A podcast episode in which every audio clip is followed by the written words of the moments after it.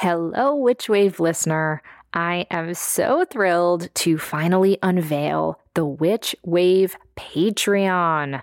By becoming a Witch Wave patron, you'll get to access Witch Wave Plus, which has bonus episodes and ad free full length episodes. You'll also be able to join our members only digital coven, where we'll be doing live video chats, sharing witchy news and tips, and where you can meet other Witchwave kindred spirits. Head on over to patreon.com slash witchwave to check out all of this and many other rewards. And thank you so much in advance for choosing to support the show. I truly appreciate it, and I can't wait to make some more magic with you. This episode of The Witch Wave is brought to you by Tarot for the Wild Soul, an eight week online tarot course taught by intuitive tarot teacher Lindsay Mack. This award winning course is a deep immersion into card theory, tarot spreads, and intuitive expansion, presented and taught through a soul centered, inclusive, trauma informed, evolutionary perspective. Tarot for the Wild Soul is an invitation to learn how to read tarot for anything that arises, to show up to our decks in the present moment and engage with them as integral helping tools in moments of anxiety, uncertainty, chronic pain, or grief. Tarot for the Wild Soul runs from May 1st to June 19th, 2020. To sign up or learn more, visit www.tarotforthewildsoul.com and be sure to use the code WITCH for 10% off your tuition. That's tarotforthewildsoul.com and use code WITCH for 10% off your tuition. The world is filled with bewitching people, and you might be one too.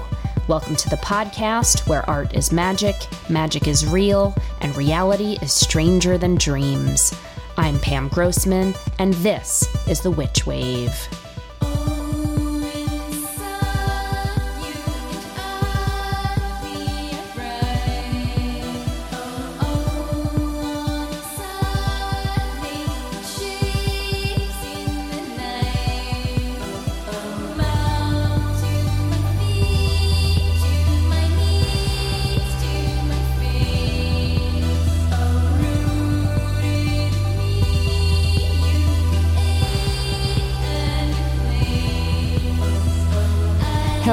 And welcome to the Witch Wave.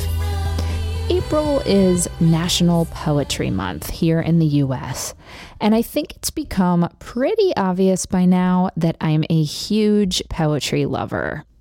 Even more than that, I'm extremely enchanted by the notion that writing and reciting, especially the writing and reciting of poetry, is its own form of spellcraft. The rhythm and sound and energy of a poem has transformative properties. And so many of the poets whose work I hold dear make use of occult imagery and magic words. The word grimoire or spellbook is related to the words grammar and glamour. All three of these terms gesture toward having knowledge of secret power. Power that can shift our senses or change our world.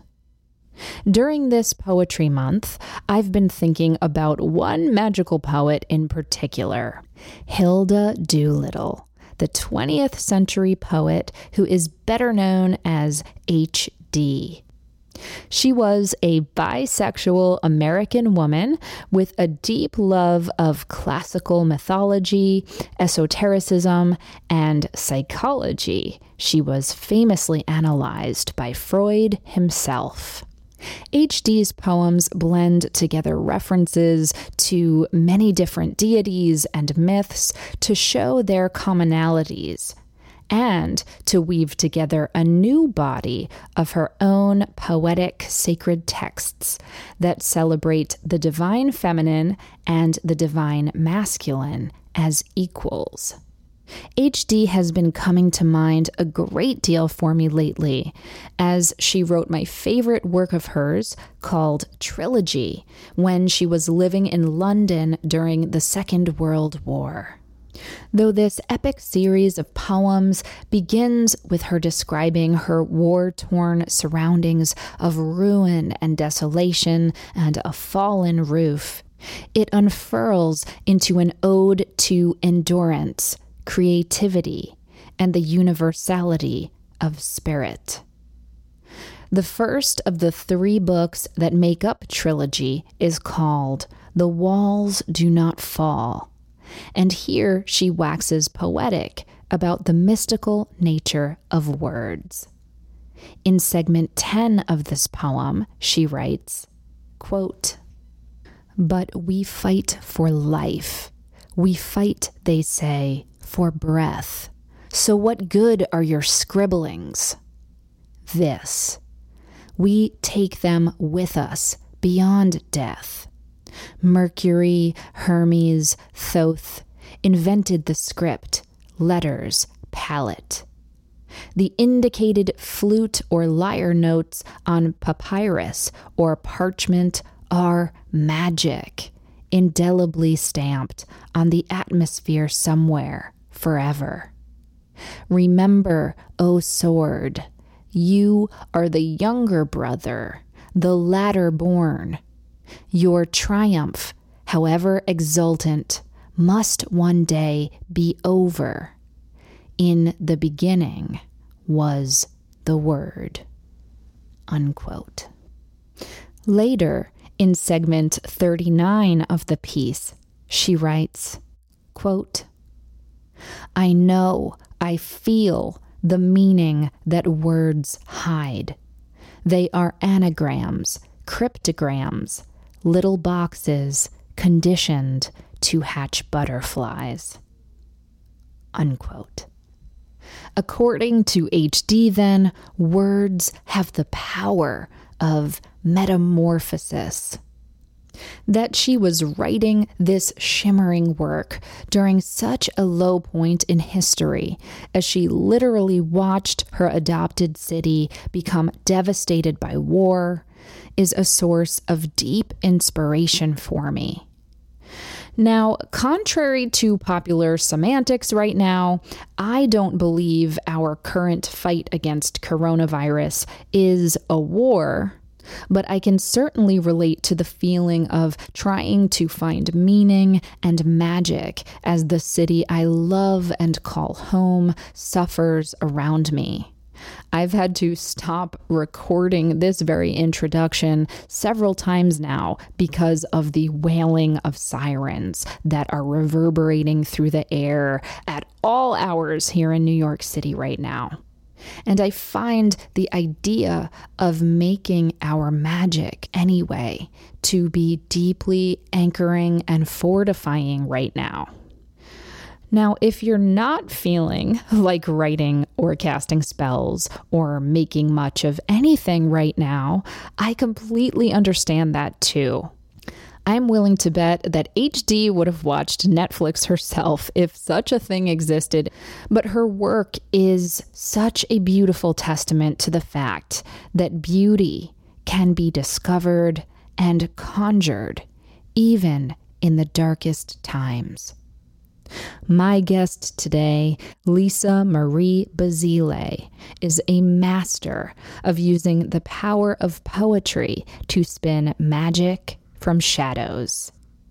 We'll be speaking about the relationship between poems and spells, and how writing is an act of reverence to the gods and to the self. But before we get to that, first let's check and see what's come through on the Witch Wire. Who is it? Witches. Sarah writes Hello, Pam. I struggle with communication issues, and it has now affected my professional life. I get nervous whenever asked to deliver status on my work or share opinions. Inwardly, I'm confident, but I just can't seem to express my confidence. Are there any rituals or practices that I can use in my life to help me improve both my projection and communication? Thanks so much for all that you do.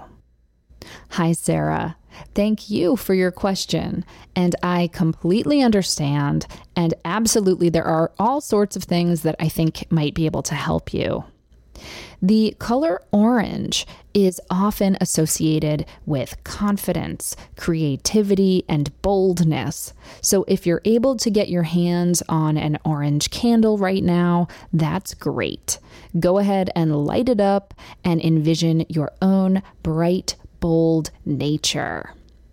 If not, you can find any orange object you have in your home, maybe an actual orange, and put it on your altar or meditate on it before you have to present. And then, right before you speak, you just want to picture that candle or that object or that color. Feel that color, that orange, flooding through you and lighting up your confidence from the outside in. The color blue is also associated with communication, especially with speech or singing. It's related to the throat energy point or chakra, and so blue gemstones like lapis lazuli, especially when worn near the throat, are said to help. And lastly, you just heard some names in the HD poem that I read a few moments ago. There was Mercury from Roman mythology, who was also known as Hermes in Greek mythology, and he is a god of communication. And then there's Thoth, sometimes pronounced Toth or Toth or Thoth. No one really knows since ancient Egyptian isn't spoken anymore. But he is a god of writing and wisdom and occult knowledge. So, any of those fabulous fellows is an energy that you can choose to work with too. Maybe you call on them for help or guidance before you speak and ask them to bless your words with confidence and clarity. Or perhaps there's a wordy goddess who resonates with you more. Brigid, the Celtic goddess of poetry, might be a nice one for you to invoke, for example.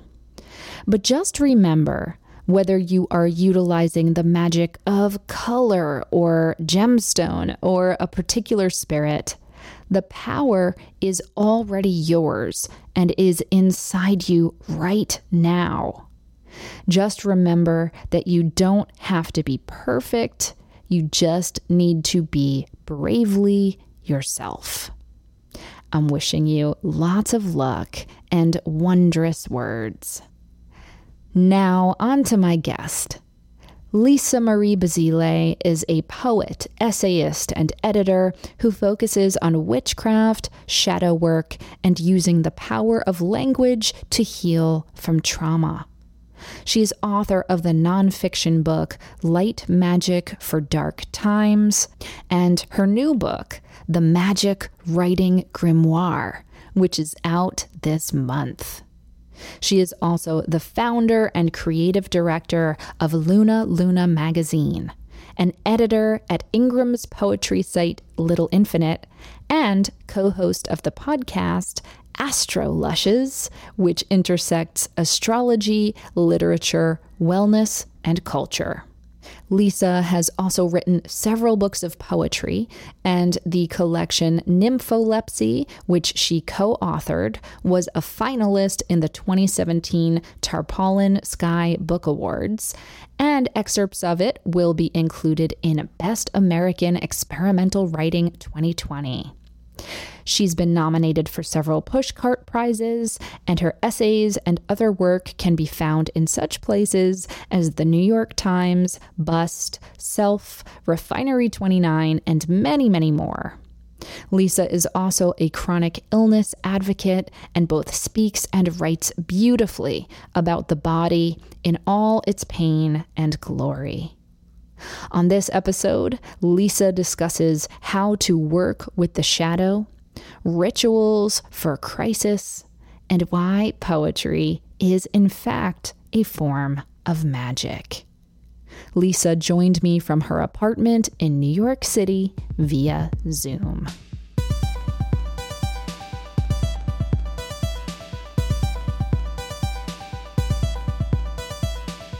Lisa Marie Basile, welcome to the Witch Wave. Thank you so much for having me, Pam. It's kind of mind blowing. It's an honor. Oh, that's so lovely. Well, I am really, really thrilled to talk to you, generally speaking, because I'm a fan of yours, but particularly in this moment that we are in collectively. Um, I think listeners know that I record this podcast, you know, usually a couple weeks in advance. So by the time people are going to be listening to this, the world will have changed even more. But we are in early April right now. So we are in the thick of coronavirus. And you and I both live in New York City, correct? Yes, I'm in Manhattan currently, and it is it is a very strange time. Yeah, so I actually want to start in this moment that we're in because obviously it's top of mind, I think, for a lot of listeners. It certainly is for you and I.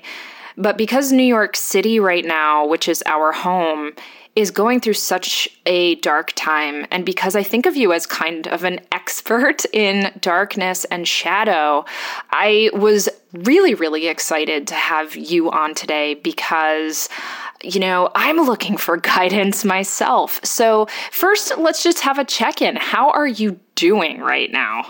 Well, thank you for your kind words. And I'm on a roller coaster. I have moments where I feel good and I can clean the house or do my work, hit my deadlines, and then I have moments of complete collapse where the only thing I feel is an insurmountable grief that I have no way of really confronting or going out and and helping people. So it's a roller coaster I'm on like seven times a day. Mm-hmm. So at the same time, I'm trying to use this time to at least kind of gather my thoughts and sit and pause. But how are you, Pam? Oh, you know, I'm really up and down also. And, you know, one of the things that has come up for me, especially this week, because it, it also changes for me, certainly day by day, minute by minute, but week by week is big for me. And I imagine for a lot of listeners too. Because the longer this goes on, I think your brain and heart and spirit go to deeper and in some cases darker places. Yes. Particularly because uh, at the time we're recording this, no one knows when there's going to be any end. And having no time limit on this grief is really, really hard. I don't know if that's something you've been thinking about too. I think when humans have we we mark things in terms of time so our brains work that way and we work well that way. So i think without knowing the future we all tend to get lost in the confusion and the lack of control. And it also kind of bites into an idea of hope that we all want to cling on to. So it's hard to have hope when there's no end in sight but I just keep thinking to myself, we have to just do our best to stay in and stay away and keep safe so that there can be an end, at least remotely in sight. I think that's the one shred of uh, lifeline that I've been clinging to is the work that we do means something will change. Absolutely. And I think also that is what makes it so challenging is the way that we can really help each other is by staying away from each other. It seems so antithetical to the human impulse to reach out and to connect. And, and I know we're doing it through technology and so on, but the, the physicality of it I find really challenging. It is. And it, I tend to be a bit of a hermit. I love my alone time. I'm an extrovert, but I have introvert tendencies. So I can easily kind of keep myself company. But I've realized through all of this that I miss the human touch and the energy of being near another body. And so it's kind of shining a light on that for me. Yeah. Absolutely. The other thing that I've been th- dealing with, and this is very, it's like the definition of self centered, but I'm going to go for it because it's all about vulnerability, which is of course, I'm feeling immense pain and grief and empathy for those who are suffering with this virus, for those who are on the front lines, for essential workers. But then I also have my own myopic experience and fear and shadow that I'm mining through. And sometimes it's coming up as feeling stifled or trapped. Sometimes it's coming up as feeling irritated, you know, with people yep. who I really love, but who are getting on my nerves, you know, whether it's my amazing, lovely husband, but we're spending so much time together, or something that's coming up for me a lot is I am very empathetic to people who live everywhere, but I'm extremely protective of like the New York City experience right now. And a kind of shadow emotion that's coming up for me a lot, which I am not proud of and which I am working through and which I would love to talk to you about, is this feeling of like when people that I'm speaking to who aren't in New York City are complaining about being at home, like there's a piece of me that's like, oh, I know it's hard for you, but like it's not the same as being like in your tiny apartment in New York City, completely cut off from the city. It's like you always live in a big house, you always live near the woods, like you're fine, which is a a very selfish, I know, impulse. And I know that they are suffering in their own ways or might be worried about income, or maybe not. Maybe they aren't suffering as much right. as people in New York. But of course, they are going through their own fear and their own shadow. But that's one emotion that's come up for me and I've been surprised by. So I wonder, you don't have to disclose if you don't want to, but when those kind of shadowy feelings are coming up for you, like how are you dealing with them so they don't become toxic and infect other people?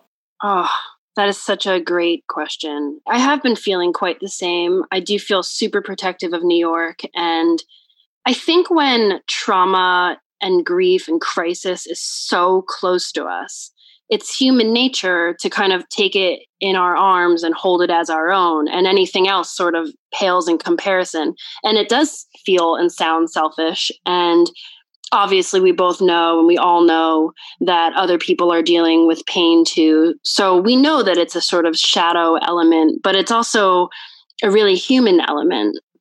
And one of the things that i've been you know trying and failing but trying again to practice is non-judgmental self-compassion and kindness. And part of dealing with the shadow and shadow working in general is approaching it with the freedom to sort of just exist so that you can mine it and look at it and get to know it and find out its boundaries.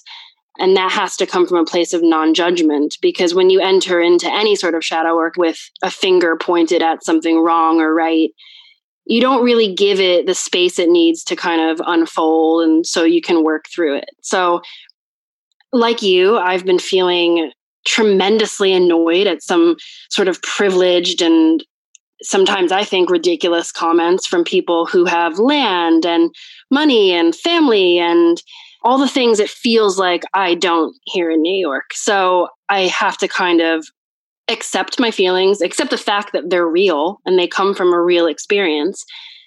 Remember that the words I use when writing or talking to somebody else, usually on Facebook, have power. So I try to reconcile my own shit, if that's okay to say. Oh, yes, um, yes. We are big pirates on the witch wave. We curse all the time. While trying to validate someone else's point of view. I can't say I've done it successfully every time, but I try to live by the idea that our words have extreme power. So it's a balancing act of acceptance and compassion for the self and also trying to kind of relate on a human level. Absolutely. So let's talk about the shadow and shadow work. For listeners who might not be totally familiar with that term is or what some of those techniques are, how do you think about the shadow? So the shadow is often when I was studying psychology, it was attributed to sort of a Jungian point of view that we all have this deeper, darker, quieter self within us that we either keep repressed or we put into a box and only confront sometimes so that we can protect ourselves from trauma and misery and suffering. But the shadow self and all of the kind of gunk and the ickiness of it isn't a bad thing. I think it gets kind of this negative rap of like where our shame and our sins lie. But first of all, the light needs it, it, it and it needs the light. And it's a place where I think our trauma and our deep emotional feelings go so that we can reckon with it later. Mm. And you open it bit by bit. You open this shadowy box, this Pandora's box, I guess, and you take out what you need and you look at it when you need it and you try to understand it as it comes and you learn to translate it in some way so that you can kind of slowly integrate that pain and that trauma into a space in yourself that is maybe a space of healing. So it's where, you know, we have thought patterns and habits that are not particularly good for us, but maybe come from some point of pain that we can nurture and listen into. And if we can't heal entirely, because healing is so multifaceted and it might be a combo of therapy or drugs and also shadow work, we can kind of at least get in touch with it rather than live in this repressed state mm-hmm. of pain. Mm-hmm, mm-hmm. That's kind of how I look at the shadow and why I write. And you are such a beautiful writer. I know that you have a lot of roots in poetry and have many, many books of poems that you've written. But you also have these two gorgeous nonfiction books, one of which is called Light Magic for Dark Times. And this is the book that really brought you into my focus because it's a book of spells, essentially, but they're these really poetic spells that help people work through their shadow and, you know, kind of ritualize the shadow work that you were just talking about. So, for those who might not be familiar with that gorgeous book, how did you come to write it and what was your intention for it? Oh, well, thank you, Pam. Um, so, a few years ago, I lost a few people in one year to, you know, some pretty intense ways of dying. And after I had sort of processed some of the grief, I was focused on writing rituals around that grief for Luna Luna, my magazine. And Luna Luna, if you guys don't know, it's a place for exploration of poetry and ritual and creativity and feminism. So I was so sad and I felt like writing to my Luna Luna readers about my experience would somehow it felt right. So an editor found those rituals around grief and asked me if I'd like to expand on them in a book.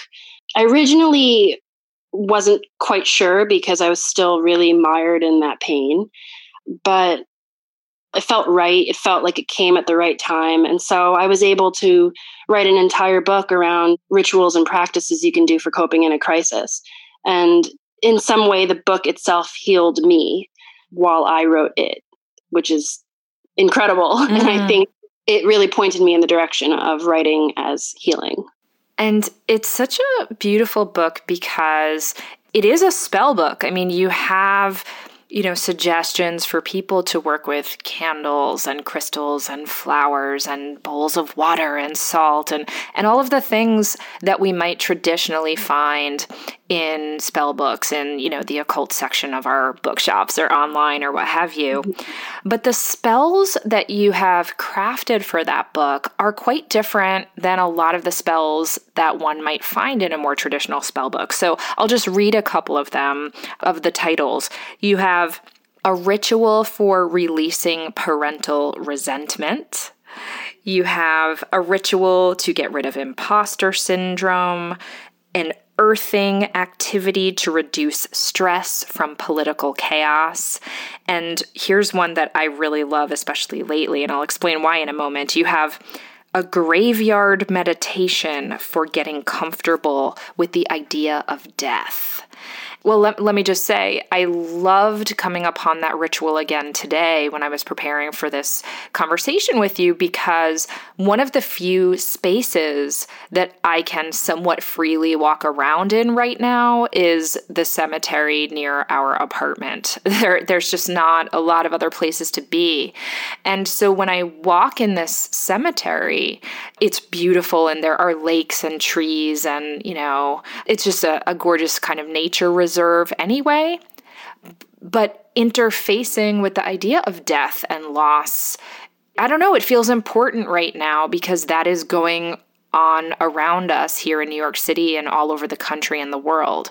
So, anyhow, how did you choose which spells or rituals you were going to include in this book? That book, it was a, a whole jumble of different things. At first, I utilized my Luna Luna community group. So I made this Google form to ask people what kind of things would they want to see approached in a ritual or spell or practice sort of fashion? Like, what kind of issues are people really working with on the day to day level? And so I got a lot of feedback from people. I got a, hundreds of responses. I kind of pored through all of them, looking at what are the kinds of things that people are feeling all the time. And then, of course, I really wanted to infuse the book with some of the rituals and practices that I myself would have wanted as a younger person. So it's sort of an act of like self healing, my younger self. I wanted to kind of deal with grief and some of the trauma of my personal upbringing. And I knew that a lot of people in the world kind of probably felt similarly or have dealt with similar things. So I wanted to make sure to tackle real life social issues that really did affect people. Um, but I also wanted to make sure it was accessible so that, you know, somebody who maybe wasn't allowed to have an altar in their house or isn't quite learned in the areas of witchcraft that they might feel like they don't have a right to practice. I'd like for them to use the book and feel like there's a friend there for someone to listen to them and see them and validate them. And yeah, death was really my catalyst for that book. So it's strange that it's called Light Magic for Dark Times, but I think it's pretty shadowy so yeah, I wanted to help people kind of work with their shadows. Yeah, I mean, there's certainly a lot of, I think, more what people might associate with light magic in there. You have some spells around manifesting and spells around body acceptance. And yes, it is heavy, but I don't find it dark in terms of, I don't know, the book makes me feel good. It doesn't it doesn't bring me down or scare me. So I actually think it's a really beautiful title. Thank you. I love that book and I'm grateful for it because it allowed me to keep writing and connect with people like you. So that's really lovely. That's so lovely. And on that note, we're going to take a quick break and we'll be right back. Foxglove Pharm creates magnificent, vegan, cruelty free, earth focused products like baths, teas, facial care, and magical spell kits. Could you use a lift? Try the Foxglove Pharm Good Spirits Soap with lemon balm and frankincense to elevate your mood. Looking to rev your lust engines? Their Livin' Libido Loca tea just might do the trick. And you know I'm on a rose kick right now, so their Coming Up Roses facial mist is totally calling my name and my face. These are just a few of the offerings from Foxglove Pharm. But if you're having trouble deciding or you just want to spoil yourself with a selection of goodies, then check out their monthly gift boxes. Every box celebrates the magic of a different plant each month and weaves that plant into the rituals, scents, healing teas, and spell items contained inside. Delish. I also love that Foxglove Pharm runs a heart centered business using minimal recycled packaging and donating a bar of soap to those in need for every soap ordered. So head on over to foxglovepharm.com. That's foxglove. P H A R M dot com to order mindfully crafted plant based products that are kind to your body and to your soul. And if you use offer code WITCH, you'll get 13% off your orders. That's offer code WITCH for 13% off. Foxglove Pharm makes good stuff with good intentions. Welcome back to the Witch Wave. Today I'm speaking with Lisa Marie Basile. So, Lisa, let's talk about witchcraft and the archetype of the witch specifically. What drew you to this material? When did the witch enter your life? I always trip up on this question because it is so multi layered for me. So, I grew up with a pretty Roman Catholic background, and I went to Catholic school for some time. And I always really did enjoy the ritual aspect of it the smoke, the music, the light but it didn't click for me. And luckily, my father, who was born Roman Catholic into a Sicilian family, was also quite curious and dark. And he's a stereotypical Sagittarius. He's an adventurer, an intellectual. And so he would always just sort of read me occult books growing up. And I didn't really understand, but I was fascinated. You know, as I got older, I kind of turned to Wicca because those are the books that were available in the library. So I became interested, but I didn't have money. I didn't have access to tools or or anything. So I read about it and I connected with it, especially the nature elements of it, but that also didn't click. And through my 20s, I had a pretty rocky experience with spirituality and religion. I was dealing with some PTSD and I both didn't make space for spirituality and also felt like I didn't deserve it. Mm. So coming into it in my late 20s, I think is when I really tapped into the witch because you know, I had met some people who were practicing witches and watching them practice and learning their reasoning behind why they identified as witches really spoke to me. And that was the idea of embracing the self, of going against the status quo, of rebelling in some way, of tapping into energy and nature, of doing good for others, and the inherent feminism in that. So I think I'd best describe myself as a word witch. Mm, I love that. it really combines my two passions, and they are really one, actually. So I would say it wasn't a linear path to where I am now. Well, it rarely is. And in my experience personally, but also the more I talk to people on this show, the clearer it becomes to me that people's road into witchcraft is rarely a straight line. And often I'm finding there are people who gravitated toward this material when they were younger and then kind of wandered away from it for a while and then somehow found their way back to it. And I find that journey so interesting. And that comment you made about feeling maybe undeserving of spirituality really hits a nerve with me because I also tend to think that anything witchy becomes trivialized. And as young people who want to carve out our own identities and be taken seriously, you know, particularly as women or young women, it seems to me that a lot of people kind of drift away from spirituality and specifically witchcraft during that point in their lives when they're trying to become a quote unquote serious person. Right. And then later realize, oh, wait a second, that actually meant something to me and I do deserve that. And it isn't foolish, it isn't trivial. I don't know. Does does that resonate? Absolutely. I think you know, it's it's a hard thing to wrap my language around. There was definitely this stigma attached to believing in certain things and you know it was just automatic assumption when i told people that i was really exploring my spirituality and really connecting with the archetype of the witch. There was this inherent and quick response that was sort of like oh you know that's that's a gimmick or that's for people who don't believe in science which is you know completely inaccurate. Mm-hmm. and sort of like that's what teen girls do. I don't know how you could be coming to this at 27 and luckily i think you know, witches and the modern witch has really been able to stand up and make a name for itself in this time and place and space.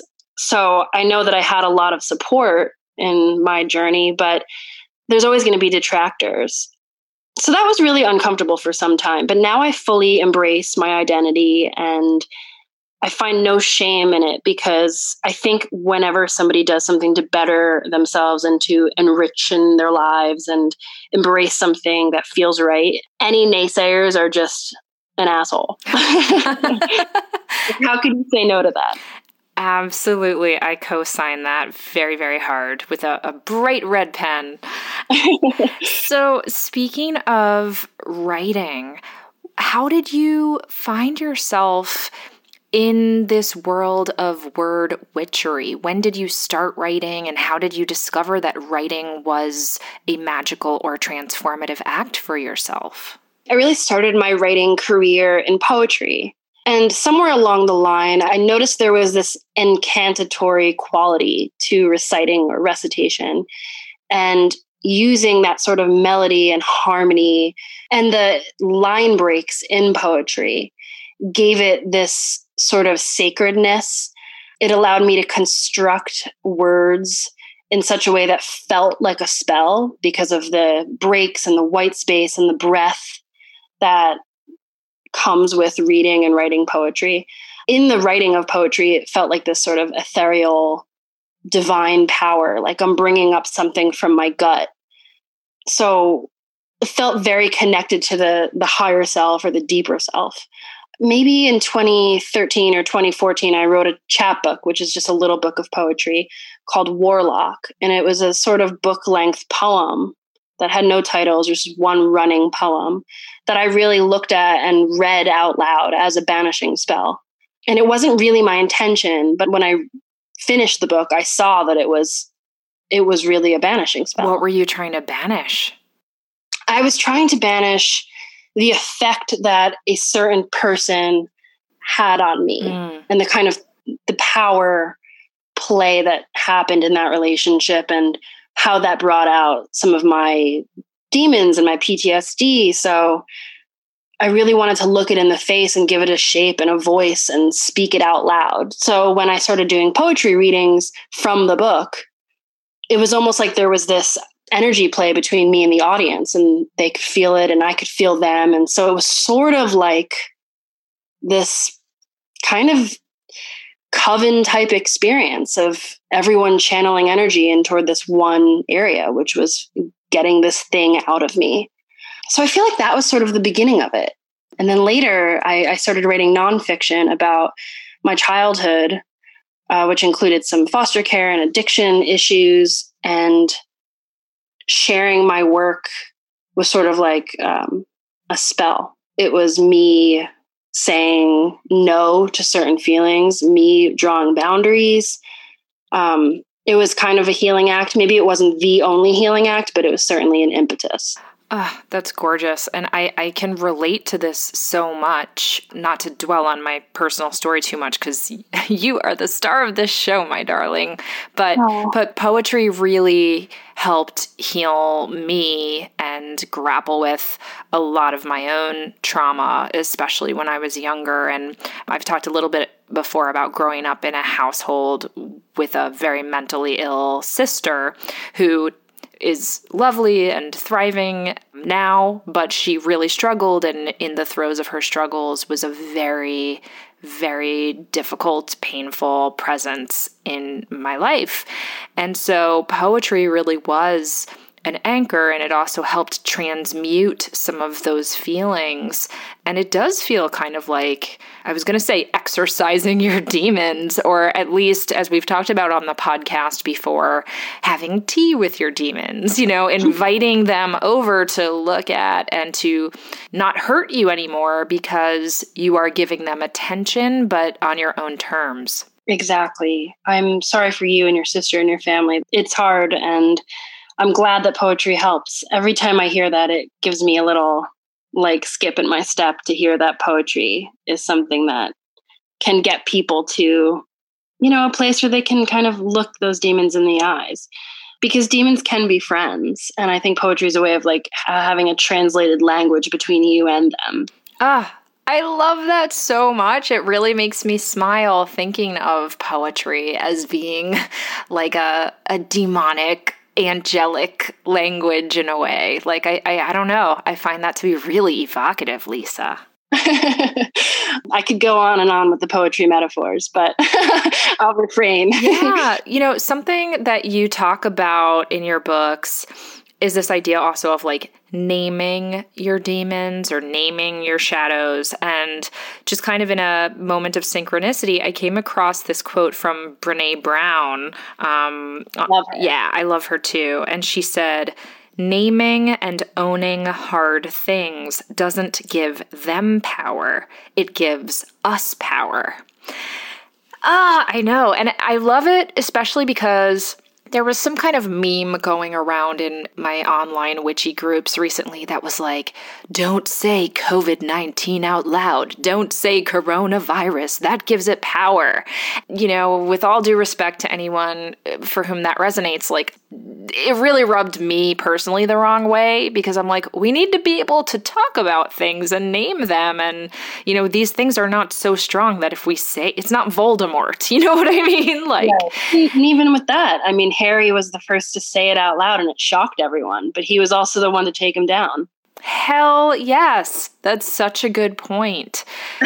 I want to shift and, and talk on a related note about your new book, The Magical Writing Grimoire. It has this subtitle Use the Word as Your Wand for Magic, Manifestation, and Ritual. And, you know, for me, this seems like such a beautiful extension of your first book, but a real deepening of the kind of work that you're doing because in this new book, you're really giving us, the reader, exercises to write our own spells and rituals. What else did you have in mind when writing the magical writing grimoire? Ah, so yeah, I wanted it to be a deepening because with light magic for dark times, I really was limited to one practice per page. In publishing, I'll just put this nicely the author has some say, but not all the say. So, what's important to me is, you know, as much as I love light magic for dark times and I love that people love it, I did want to expand on certain elements of it, primarily the writing magic chapter. And I wanted that to mean I had freedom to explore at length certain topics and themes and to kind of make sure that I was creating rituals that felt hearty and nourishing and full. So, my goal here was to create a book that would empower people to really kind of start a writing practice for themselves in a sort of ritual and sacred way. So if you're already a writer, which you know many people probably will be when they come to the book, it's looking at the other side of the craft, the occult side of the craft, the part that comes from the very inner self rather than just making sure the work looks good or sounds good. And then if you're not a writer, I wanted the book to feel like a home base for you to explore all sorts of writing types poetry, letter writing, dream, diary keeping, so that they could use just a journal and a pen or a computer if they'd like to really create a beautiful, sacred ritual practice for themselves that is anchored in both the light and the shadow. So, like light magic, it's accessible, but it's a deep dive for the self. Yes. You have this phrase in the book called Grimoire Poetica. You say that you're, you know, hoping that the reader will create their own Grimoire Poetica. What does that phrase mean? So, a traditional grimoire, you know, is a place people, of course, call it different things Book of Shadows. People come to it for different purposes. That might be recording the spells they do and the results, or listing the the items or ingredients that they've used, or the moon phases that they work during.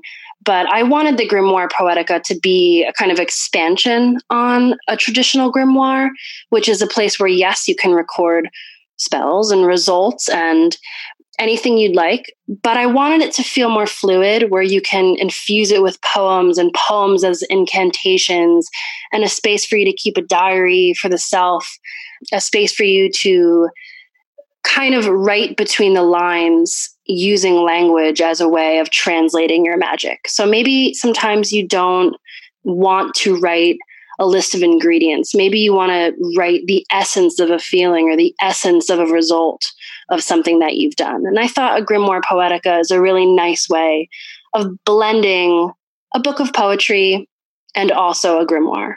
And poetica just sort of is a word that I personally love and it plays on my heritage and background. So, so beautiful. On that note, we're going to take another quick break and we'll be right back. I am so excited to be the first to announce a long awaited debut from your favorite candle maker and mine, Mithras Candle. And that is Mithras Black. Mithras Black is a gorgeous new line of black beeswax candles in their signature style, made with a plant based dye. These handmade tools have an ancient and mystical past inspired by new discoveries in light science. As the company grows, Mithras Candle are balancing their natural golden beeswax with the mystery and transformative power of black candles. There are times when we are faced with an unknown. How can we process and transmute the pain of grief, the vulnerability of waiting? When we must honor moon cycles, process hard feelings, heal, surrender, or cast protection. When we are tired and hopeless, what we need is restoration of spirit. Mithras Black is for those times. Black candles have been traditionally associated with protection and absorption of negative energy. Plus, they look absolutely gorgeous. Our friends in Philadelphia are now asking for your support with a big push in crowdfunding on Indiegogo for new equipment and supplies to bring these beauties into being. There are so many juicy reward offerings, including all our favorite classic Mithras candles now in black, with limited edition wearable emblems one of a kind cauldron candle vessels from ceramicist Clarissa Eck, and a custom Mithras candle photo print from witch photographer extraordinaire Courtney Brooke Hall. Visit the Mithras Candle campaign today, and all early bird contributors will receive a free pair of black votives go to mithrascandle.com. That's M as in magic, I T H R A S candle.com, and click on the campaign link, or you can go to their Instagram account. On behalf of Mithras Candle, thank you for your support. Wishing warmth, light, and shadow to all. Welcome back to the Witch Wave. Today I'm speaking with Lisa Marie Basile. So, Lisa, you touched on this a little bit. You've written very candidly about your childhood, about being in foster care, and about having people in your family struggling with addiction and things. But something else I'm very, very moved by is the way in which you write about your body and some of the I don't know, I'll call it shadow side of having a body. Can you talk a little bit about that work and about, I don't know, your body, I suppose? I've been living with a chronic illness called ankylosing spondylitis. It's a mouthful for I would say about a decade or more, but I didn't get a formal diagnosis until about three or four years ago. Mm. So I've been, you know, writing about it a lot and its impact on my physical and mental wellness and its relation to spirituality too. So in my journey with all of this, I've met so many other people who deal with chronic health issues and or are a caregiver to someone who does. And I think we all come back to the same nagging point, which is that we feel disassociated or in shame of completely disconnected from our bodies and all that that means sensuality, play, movement, identifying with our body shape or or what its limitations might be. So it's it's really super multi-layered. But when it comes to I think connecting with my body, I really learned early on it was a point of darkness for me. And it wasn't like one day I woke up and thought, oh, I must do shadow work. It was more a natural and gradual and holistic process of exploring why I felt these things about my body, where they were coming from, why I felt shameful, why I felt limited, why I felt small. I think having a conversation with the self and sitting in that uncertainty and fear is something I got really sadly good at doing. Mm. And it's weirdly been helping me during this coronavirus crisis right now. Mm, mm. If you don't mind this question, but how does your illness kind of express itself? Are you in pain often? I, am just not familiar with that diagnosis. Yeah, no, I realize that ankylosing spondylitis doesn't give you much to go off of. It's an inflammatory arthritic condition, so it affects the spine and the the pelvis and the SI joints, but it also affects the eyes and the heart and the lungs and some of your organs. So it's the chronic inflammation of the body trying to attack itself, basically, seeing itself as a foreign invader. Mm. So it's just on high alert at all times. So really, it's a battle against the inflammation just turning my spine into a tree that can't bend forward or backwards. Mm. It's like a paralysis you're fighting against. You know, and I have to say, I'm very lucky. It's hereditary for me, it's running in my family. So and it's interesting because I got it from, I think, my Italian side of my family, and that's the side kind of mired in folk magic. So for me, it's almost like this disease is anchored in this inherent transformative magic in my bloodline, mm. if I want to poeticize it. But I am lucky because it doesn't affect me nearly as bad as it affects some others. Well, I'm so sorry for any pain that you experience with that. That does not sound fun. And it also really, and I hope that this is not an insensitive segue. Um, so I invite you to let me know if it is. But I was just reading this article about coronavirus. I think it was probably in the New York Times that said that men actually suffer from it more because women's bodies are better at fighting viruses, and yet the very same thing that makes women's bodies have that property are the things that then makes them more likely to have these autoimmune disorders and you know basically you know those those kind of protective genetic codes that go into overdrive i suppose is how my brain has tried to make sense of that. Does does any of that kind of ring a bell for you? Yeah that makes total sense. I think our bodies work harder to fight off these quote unquote unknown invaders which are basically just ourselves.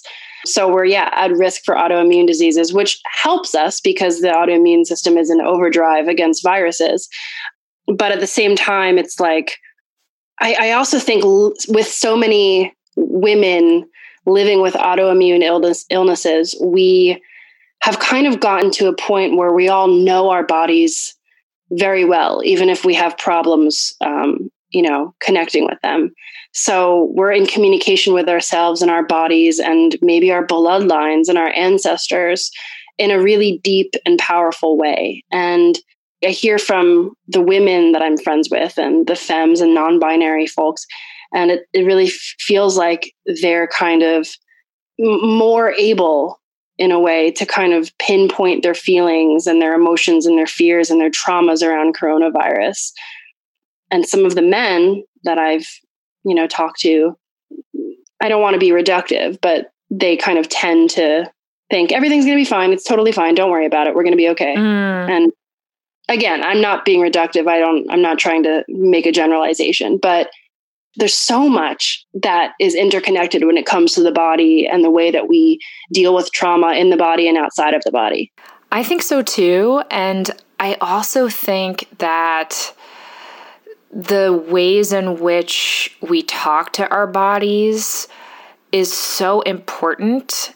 And as people in I'll call it women's bodies or bodies with feminine aspects, we're trained at a really young age also to hate our bodies and to hate what they look like or to not think that they are adequate enough or to think that we are somehow an aberration against you know the the standard male norm which is one of the reasons i think female healthcare is so behind even now where it should be because it yeah. was not studied as deeply. It's still, and there's all this evidence that women's issues are not taken as seriously by doctors, right? And it takes a lot longer for women to get diagnosed with, with certain ailments and so on. So for me, that all ties back to how witches are associated with knowledge of the body. And I just wonder has the witch or has your word crafting taught you anything about your body and how you can become better friends with your body? Oh, yes. I love that. And I think one of the things that shaped me the most early on was many years ago. I had a group writing session in which we wrote letters to our bodies. And it was probably, I think, 12 of us in a room, many of us women, a few non binary friends, and our experiences were all quite different. And yet, in that group, we did a ritual to kind of heal some of those thoughts and feelings.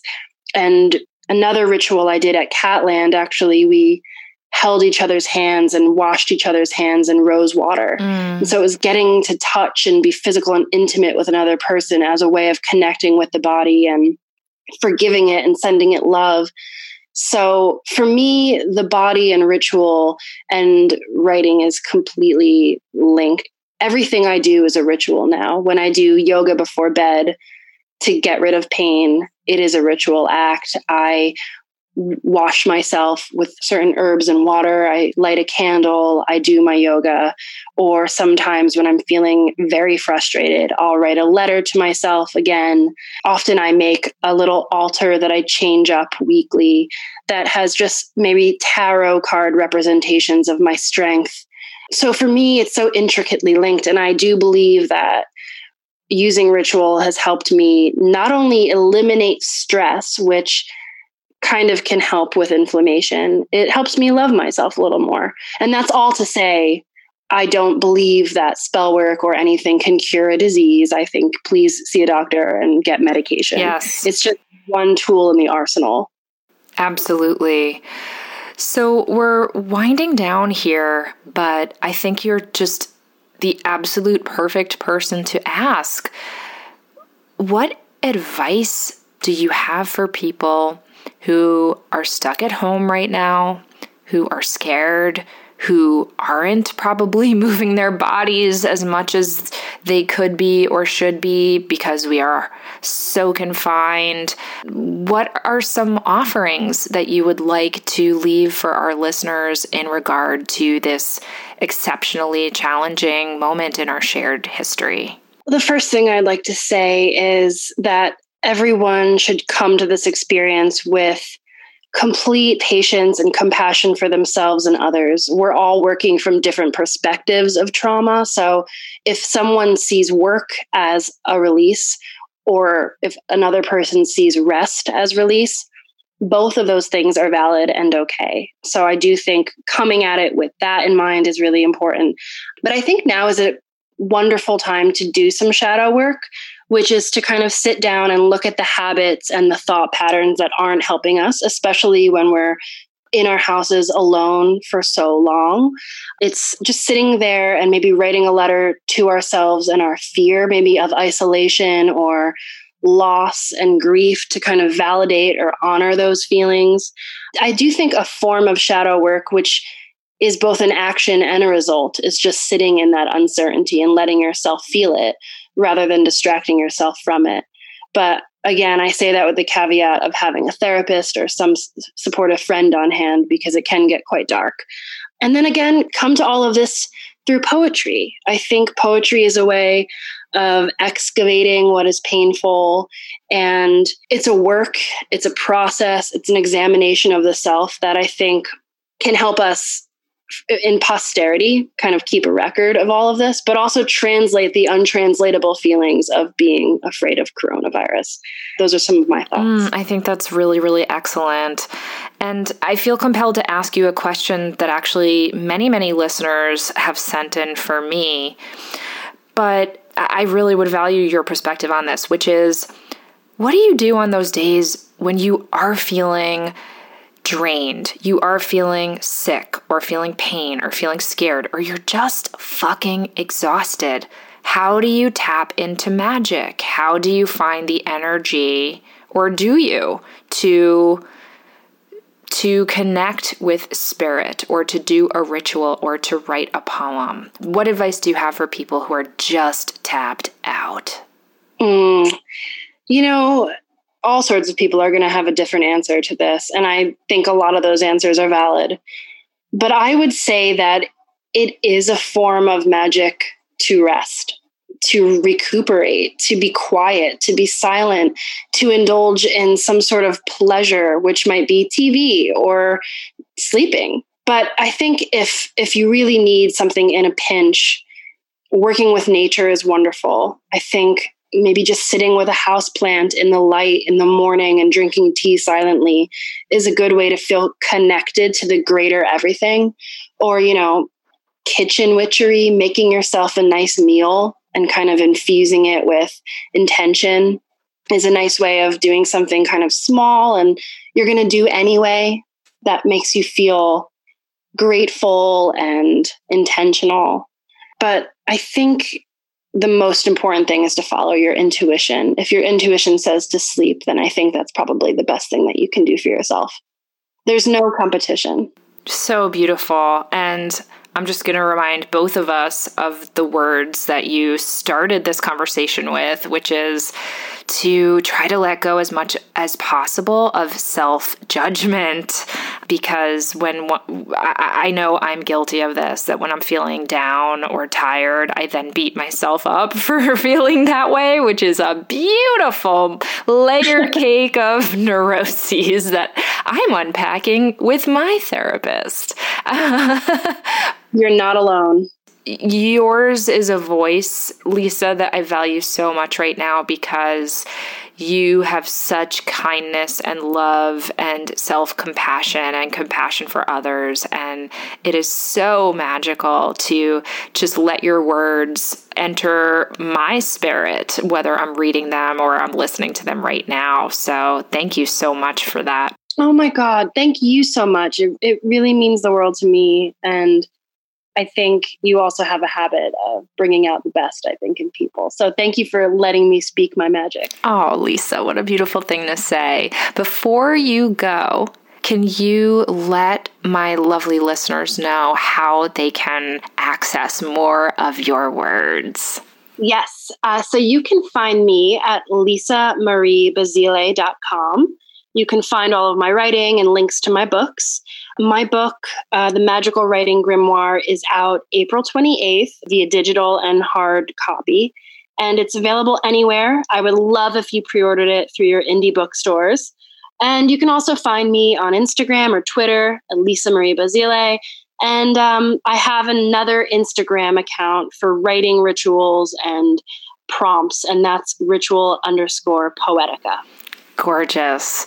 Well, Lisa, from the very bottom of my heart and from my quarantine apartment to yours, I just thank you so much for your magic words and for your beauty and for the love that you craft every single day. Thank you so much for being on the Witch Wave. Oh my God. Thank you so much, too. I adore you. It's been my pleasure.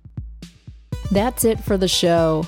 Thank you again to Lisa Marie Basile for her spellcraft and her wordcraft. Do you have questions, feedback, need some witchly advice, or just want to share something magical that happened to you recently? Drop us an email at witchwavepodcast at gmail.com. We'd love to hear from you, and you just might make it on the Witch Wire. The Witch Wave is produced, written, and recorded by me, Pam Grossman. This episode was edited by Rachel Jacobs. Thank you, Rachel, and myself. Our theme music is the song Hand and I by Lycanthia. Special thanks go to Matt Freeman, Laura Antal, and Chiquita Pascal. You can check out information about this and other episodes on our website and now buy Witchwave merch at witchwavepodcast.com. Please subscribe to us on Apple Podcasts and give us lots of sparkly stars. It really does make a difference and helps other people find the show. You can follow us on Twitter, Instagram, and Facebook at WitchWavePod. And you can check out my witch emoji for iPhone by going to witchemoji.com or downloading it in the App Store. Please consider picking up my book, Waking the Witch, which is available everywhere now. And if you want even more Witch Wave, or you would just like to support the show, please join us on Patreon. That's patreon.com slash witchwave. Thank you so much for listening. Witches are the future. I'll catch you next time on The Witch Wave.